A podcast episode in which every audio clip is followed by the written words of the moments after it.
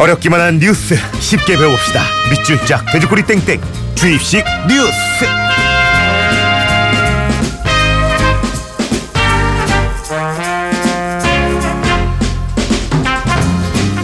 굿모닝 FM의 퍼스널 뉴스 트레이너 시사왕자 김성환 씨 안녕하세요. 네, 안녕하세요. 어때요, 형님 한 주간 별일 없으셨나요? 어, 세상이 저를 가만히 안 놔두네요. 예, 요즘처럼 이렇게 급변하는 상황 상황들이. 예, 더 바빠지시죠, 형님은. 네, 너무너무 뭐, 그, 예. 큰일들이 너무 많아가지고. 예. 근데 뭐, 그걸 받아들이는 분들은 어떤 분들은 안타까워 하실 것 같기도 하고 어떤 예. 분들은 뭐, 아, 잘 됐다 이렇게 생각하시는 분들도 있을 것 같은데. 네, 어찌됐든 우리나라가 굉장히 격동기에 살고 있는 건 맞아요. 것 같습니다. 예. 좋습니다. 오늘 어떤 뉴스를 준비했는지 궁금합니다. 가볼까요?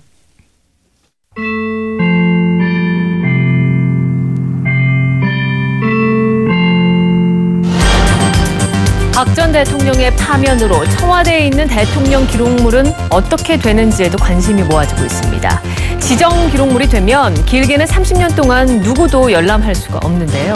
자, 이렇게 지정이나 비밀 기록물로 분류가 되면 검찰 수사에도 활용이 제한될 수 있기 때문에 논란이 일고 있습니다. 헌재의 선고 직후 곧바로 30여 명의 추진단을 꾸린 국가기록원은 청와대 비서실, 대통령 직속위원회 등과 기록물 이관을 협의 중입니다. 하지만 더불어민주당은 황대행의 기록물 지정에 반발하고 있습니다. 박근혜 전 대통령의 기록물들은 상당수가 국정농단 사건의 증거물들입니다. 이런 가운데 청와대는 홈페이지에서 박 전 대통령 사진 등을 빼는 작업에 들어갔고 홈페이지에 있던 모든 관련 자료는 국가기록원으로 이관됩니다. 자, 청와대 대통령 기록물 봉인 시도. 야, 이 이런 의혹은 어디에서부터 시작된 걸까요? 아, 이게 참 몇 달 동안 계속된 그 최순실 국정농단 사태에서 비롯됐겠죠. 네. 굳이 따지자면. 근데 모든 의혹이나 논란의 시발점은 박근혜 전 대통령이 탄핵당한 데서부터 시작이 됩니다. 음. 박전 대통령이 파면당하면서 청와대 주인이 사라져 버렸잖아요. 그렇죠. 그러니까 사실상 박근혜 정부가 이제 생명이 끝난 셈이 돼버렸는데 네. 그럼 그동안 청와대에서 뭐 각종 문서들을 굉장히 많이 생산했을 거 아니겠어요? 네. 그 문서들을 국가 기록원으로 이제 이관하는 작업을 해야 된다는 거죠. 음. 근데 실제로 사흘 전부터 그 작업이 시작이 됐는데 네. 여기서 문제가 생긴 거예요. 음. 두 가지 문제가 생기는데 첫째로는 청와대가 범죄 현장이라는 점입니다. 음. 그러니까 특검이 청와대에 압수수색을 시도를 했을 때 불발, 불발이. 됐잖아요. 예. 이 박근혜 전 대통령과 최순실의 권, 권한 남용이나 국정농단 네. 그 증거가 청와대에 많이 있다. 그래서 압수수색을 하- 하려고 했던 거 아니겠어요? 네. 대표적인 게 안종범 전 수석의 수첩. 예. 이거 청와대에 있었던 거 갖고 그렇죠. 나왔던 거잖아요. 예. 이게 결정적인 증거가 됐는데 네. 또 세월호 7시간 의혹을 풀 수 있는 자료라든가 한일 위안부 협상 자료 이런 게 다 청와대에 있다는 거죠. 음. 근데 이 대통령 기록물을 대통령 기록물로 만약에 지정을 하게 되버리면 최대 30년 동안 봉인 처리가 됩니다. 음. 검찰이 압수수색에 들어간다 하더라도 이걸 열어볼 수가 없다는 거예요. 음. 그러니까 수사를 제대로 할 수가 없는 상황이 된다는 거죠. 아니 근데 막 그 뉴스에서는 뭐 그 박근혜 대통령이 그 사절 안 나올 때 그 네. 시간을 버는 거다, 뭐 기록물을 파기하는 거다, 뭐 이런 얘기도 많았잖아요. 그러니까 그런 의혹을 사는 이유가 이제 그래서 그러는 거죠. 시간 끌기 하면서 혹시 네. 기록 파기하려고 했던 거 아니냐. 네. 어, 장관이나 어, 보좌관이나 이런 사람들 휴대폰, 차명폰들 전부 다 다 어디다 없애버리고 그런다던데 뭐 이런 얘기가 나왔던 거죠. 이런 맥락에서. 음. 이 둘째 문제는 청와대 기록 파기 의혹인데요. 그게 이제 같이 연결되는 얘기예요. 박 전 대통령만 지금 탄핵이 됐지 박 전 대통령이 뽑았던 청와대 직원들은 계속 근무 중에 있잖아요. 그렇죠. 지금 뭐 하고 있을까? 과연 음. 혹시 각종 자료를 파기한다거나 컴퓨터 서버를 디가우징하거나 아예 그냥 그 자료를 완전히 섬- 소멸할 수 있도록 삭제를 하는 방법이죠. 이렇게 하는 거 아니야? 이런 의심을 사고 있다는 거죠. 근데 어제 그 정황이 드러났는데요. 작년 9월 이후에 청와대가 문서 파쇄기 이 대형 문서 세단기라고도 하는데요. 예. 이걸 26대나 사들였다고 합니다. 집중적으로. 와. 특히 최순실 국정 개입 사태가 터진 뒤에 이 구입이 집중이 됐다고 하는데 문서 파괴 파색이 그렇게 큰 거 가지고 들어가서 몇천 페이지짜리를 한꺼번에 파쇄할 수 있는 정도 크기라고 하는데요. 그걸 도대체 뭐 어디다 쓴 거야? 이런 의혹이 계속 나오는 거죠. 그 저희가 지금 대통령 기록물 기록물 얘기를 하고 있잖아요. 네. 구체적으로 어떤 걸 대통령 기록물이라고 하는 거예요? 이 말은 굉장히 거창한데요. 예. 청와대에서 생산한 모든 기록물 다 포, 포괄한다고 생각하시면 돼요.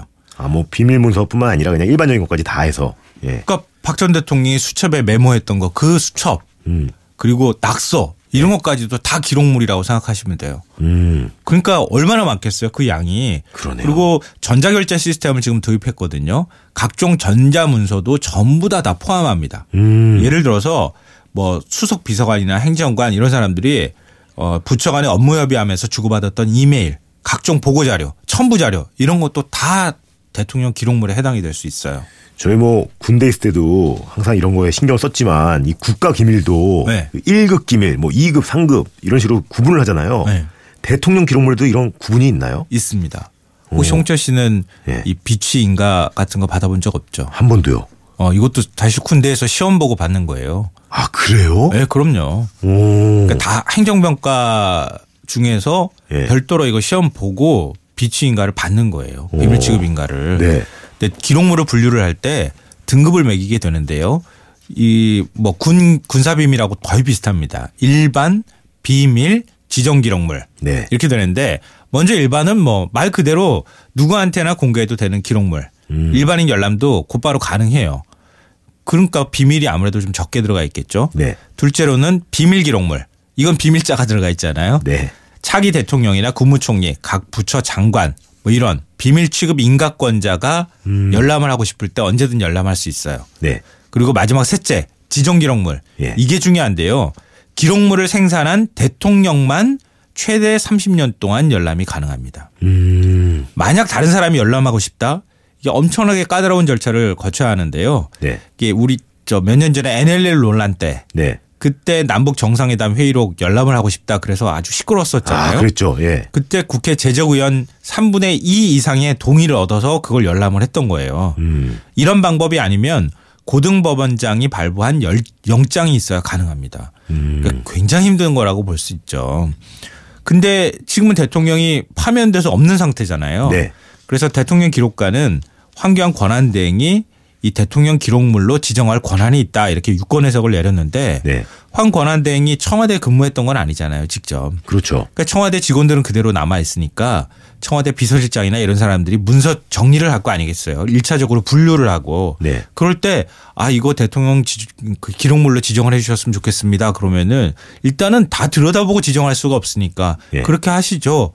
그래서 만약에 지정을 해버리면 아무도 뜯을 수 없는 상태로 봉인이 된다는 거죠. 아. 근데 이현 정권이 끝나도 이 대한민국이 끝난 건 아니니까 어 그렇죠. 그 업무의 연속성이라는 게 있잖아요. 네. 그럼 이전 정부에서 어떤 일을 했는지 다음 정부에게 자료를 넘겨줘야 될 것 같은데. 아 이거 굉장히 중요한 질문인데요. 예. 맞죠. 음. 정부 부처 공무원들은 직업 공무원이잖아요. 네. 그러니까 굉장히 오랫동안 같은 업무를 수행해온 사람들이 굉장히 많고 또 나름대로 노하우도 있고 그렇잖아요. 그렇죠. 근데 청와대는 5년마다 뭐 대학으로 말하면 신입생이 맨날 들어오는 거예요. 음. 그러니까 정권 바뀌면은 청와대에 대해서 잘 모르는 사람이 들어와서 다시 시작하는 거예요. 처음부터. 그거 굉장히 비효율적이잖아요. 그렇죠. 이전 정부 때 어떤 노하우가 쌓여 있는지 오. 그 정부에서 추진했던 일들 중에서 혹시 실수한 점은 뭐가 있는지 이런 것들을 각종 문서나 기록물을 통해서 참고를 할 수 있도록 해줘야 되는데 또 청와대는 무엇보다 대한민국의 중심이잖아요. 네. 모든 행위가 사실은 역사라고 볼 수 있거든요. 또 후대를 위해서라도 기록으로 남겨줘야 되는데 그렇죠. 근데 안 한다는 거예요. 이게 대통령 기록물 관리법에 따른 이제 조치들이 취해지고 있는 건데요.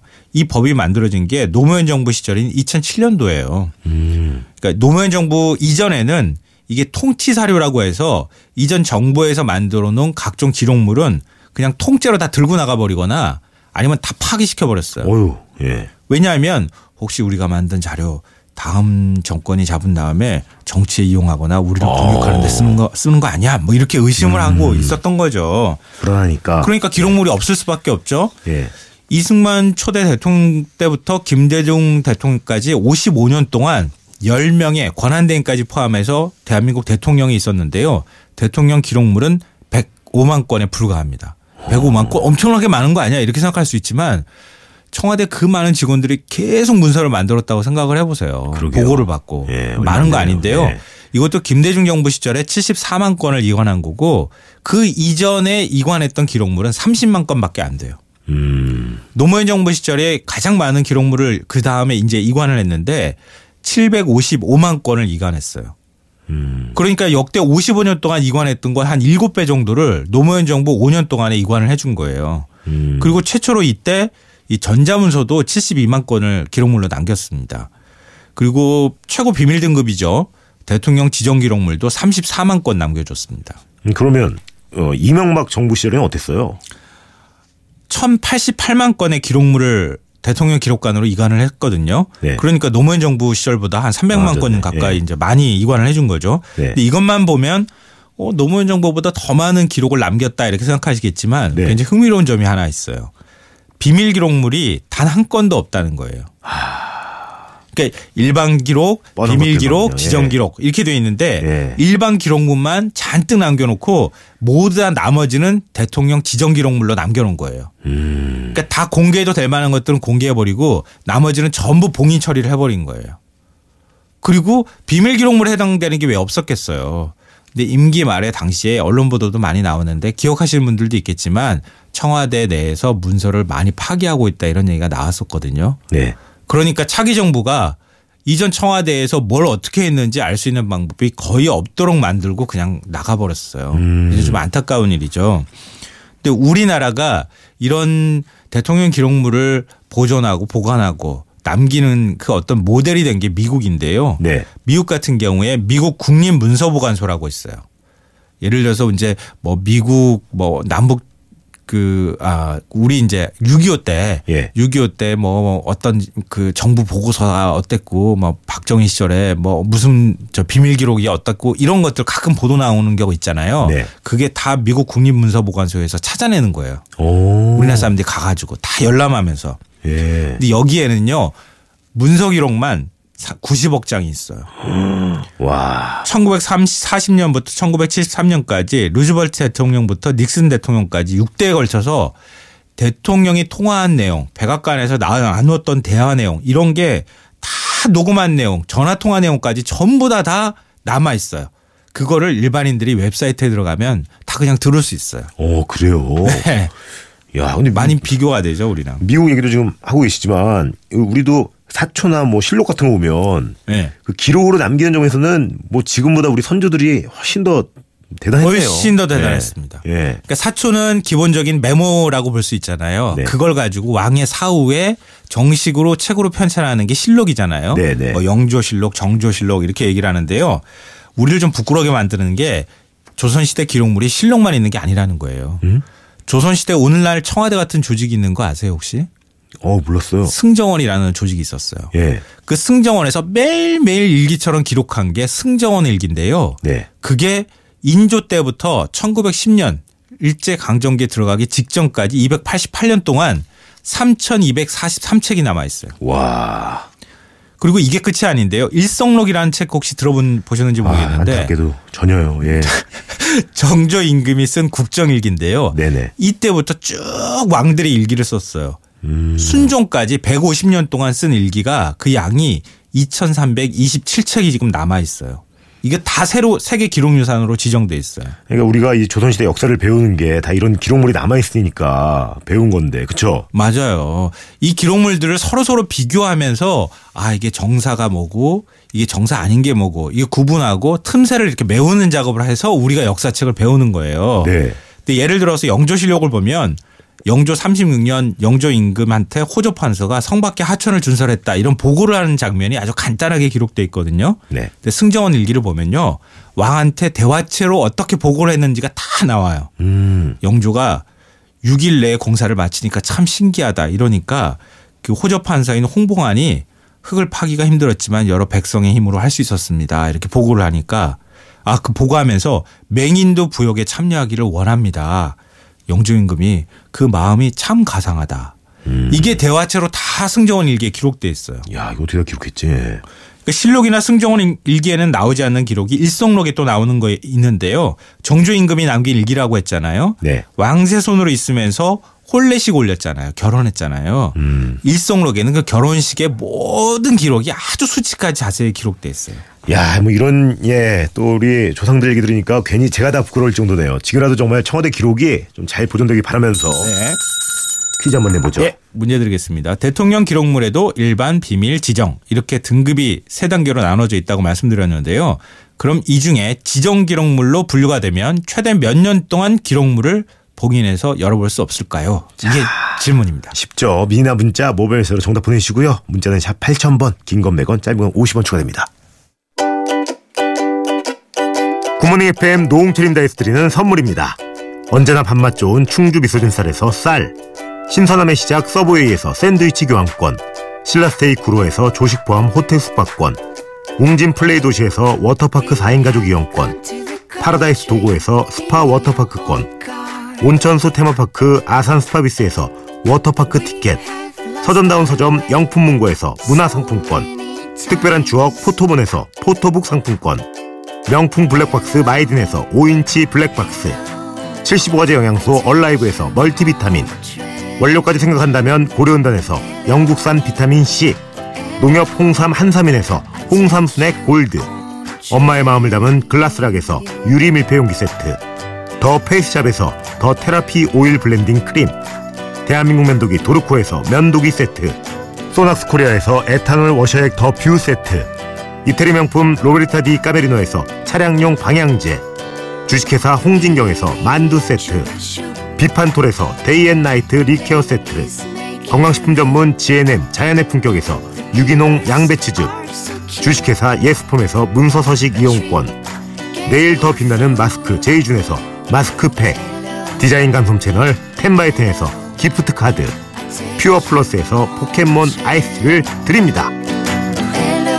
자, 주입식 뉴스 실전 모의고사 정답은 30년이었죠. 9219님, 30년! 강산이 세 번 바뀌는 시간이네요.